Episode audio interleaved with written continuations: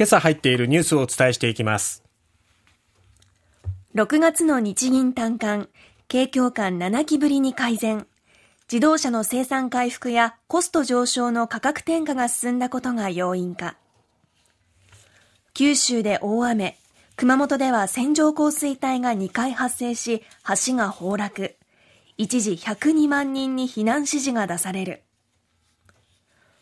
路線価2期連続でプラス。福岡県は上昇率で全国2位。都市部の商業地や観光地を中心に回復傾向が鮮明に。特定の組織に所属しない単独犯の事件が相次いだことを受け、一部の警察本部で単独犯の情報を一元化。大麻草を営利目的で栽培したとして、筑紫野市の男ら4人を逮捕。まずは景気の話ですが、毎日新聞一面から日銀が3日、昨日発表しました6月の企業短期経済観測調査、いわゆる単観は、企業の景況感を示す業況判断指数が、大企業、製造業で前回3月調査から4ポイント改善のプラス5。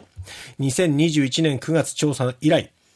7四半期ぶりに改善に転じました。はい、そして大企業、非製造業は3ポイント改善のプラス23。こちらは5四半期連続で改善です。新型コロナウイルスが感染症法上の位置づけ5類に移行したことで、人々のこう外出機会が増えたこと、えー、そして訪日外国人需要が復活したことが追い風。今本当に多いですよね、外国の方。ね昨日博多ら辺歩いたら、船が到着してたみたいで、クルーズ船がつくとこんなに賑わうんだってびっくりしました。一度にどっと押し寄せるからね、えー、その多さを感じますし、うん、またちょうど山笠のね、飾り山の公開もあって、観光客がこう訪れる機会っていうのはまたさらに増えてるかもしれませんが、はい、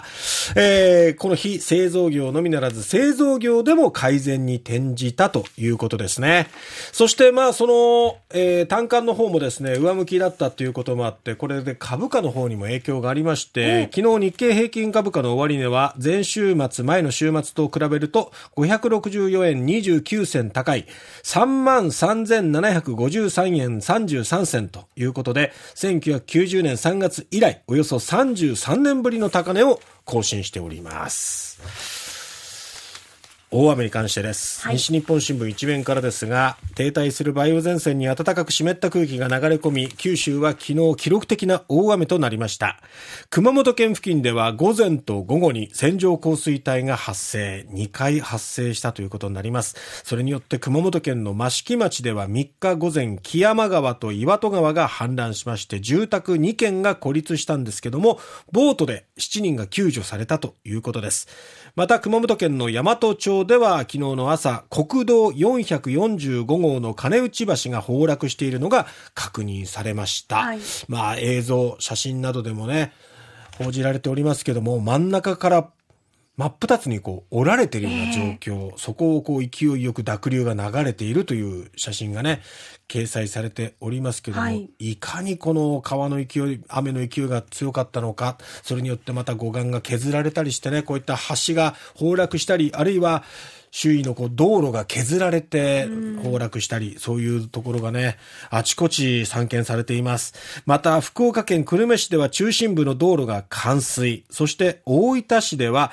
え近くに住む男性、87歳の男性が水路に倒れているのが発見され死亡が確認されたということです。はい、死因は溺死で大分市が雨との関連を調べているということです。各地でまた昨日は少なくとも127万人に避難指示が出ました。一連の大雨の住宅被害も多数出ております。で、今後もまだ雨が続くということでね、すでに大量のこう雨が降ったことによって地盤が緩んでおりますので、はい、今後のちょっとした雨でもまた土砂災害の危険性というのは高まっています。ちょっとね、この週末からのまたさらなる雨っていうのはちょっと心配ですね。そうですね。油断なく過ごしたいですね。うん、警戒を続けていただきたいと思います。え続いて、路線価です。福岡国税局が昨日発表しました2023年分の路線価で県内の平均変動率2年連続で全国2位の前の年と比べてプラス4.5%だったということです。上昇は8年連続で2022年の3.6%を0.9ポイント上回りました。勢いがありますね、福岡はね。えー県内18税務署別の最高路線価のうち上昇率が最も高かったのは全国トップでもある久留米市東町の西鉄久留米駅前通り。これが前の年と比べると19.1%プラス。やっぱね、この付近でマンションはいの需要が高まってるっていうこともあって、土地がぐぐっとこう上がってるようですね。で、JR 小倉駅付近の、えー平和通り。こちらも15.9%上がっています。